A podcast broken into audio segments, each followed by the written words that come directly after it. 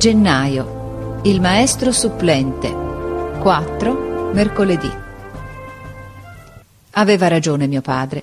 Il maestro era di malumore perché non stava bene e da tre giorni infatti viene in sua vece il supplente, quello piccolo e senza barba che pare un giovinetto. Una brutta cosa accadde questa mattina. Già il primo e il secondo giorno avevano fatto chiasso nella scuola perché il supplente ha una gran pazienza e non fa che dire state zitti, state zitti, vi prego. Ma questa mattina si passò alla misura. Si faceva un ronzio che non si sentivano più le sue parole ed egli ammoniva, pregava, ma era fiato sprecato. Due volte il direttore s'affacciò all'uscio e guardò. Ma via lui il sussurro cresceva come in un mercato. Avevano un bel voltarsi, Garrone e De Rossi, a far dei cenni ai compagni che stessero buoni, che era una vergogna. Nessuno ci badava. Non c'era che Stardi che stesse quieto, coi gomiti sul banco e i pugni alle tempie, pensando forse alla sua famosa libreria. E il Garoffi, quello del naso a uncino e dei francobolli, che era tutto occupato a far l'elenco dei sottoscrittori a due centesimi per la lotteria d'un calamaio da tasca.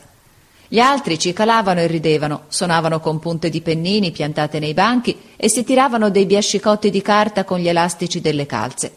Il supplente afferrava per un braccio ora l'uno, ora l'altro, e li scrollava, e ne mise uno contro il muro. Tempo perso. Non sapeva più a che santo votarsi. Pregava. Ma perché fate in codesto modo? Volete farmi rimproverare per forza? Poi batteva il pugno sul tavolino e gridava con voce di rabbia e di pianto. Silenzio, silenzio, silenzio.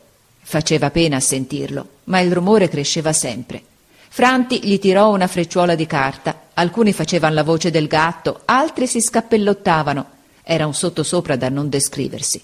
Quando improvvisamente entrò il bidello e disse Signor maestro, il direttore la chiama. Il maestro s'alzò e uscì in fretta, facendo un atto disperato. Allora il baccano ricominciò più forte. Ma tutto a un tratto Garrone saltò su col viso stravolto e coi pugni stretti e gridò con la voce strozzata dall'ira. Finitela, siete bestie, abusate perché è buono. Se vi pestasse le ossa stareste mogi come cani, siete un branco di vigliacchi. Il primo che gli fa ancora uno scherno lo aspetto fuori e gli rompo i denti, lo giuro, anche sotto gli occhi di suo padre. Tutti tacquero. Ah, com'era bello a vedere Garrone, con gli occhi che mandavan fiamme un leoncello furioso pareva. Guardò uno per uno i più arditi e tutti chinarono la testa.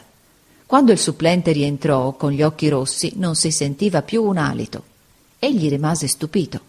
Ma poi, vedendo Garrone ancora tutto acceso e fremente, capì e gli disse con l'accento d'un grande affetto, come avrebbe detto a un fratello: Ti ringrazio, Garrone.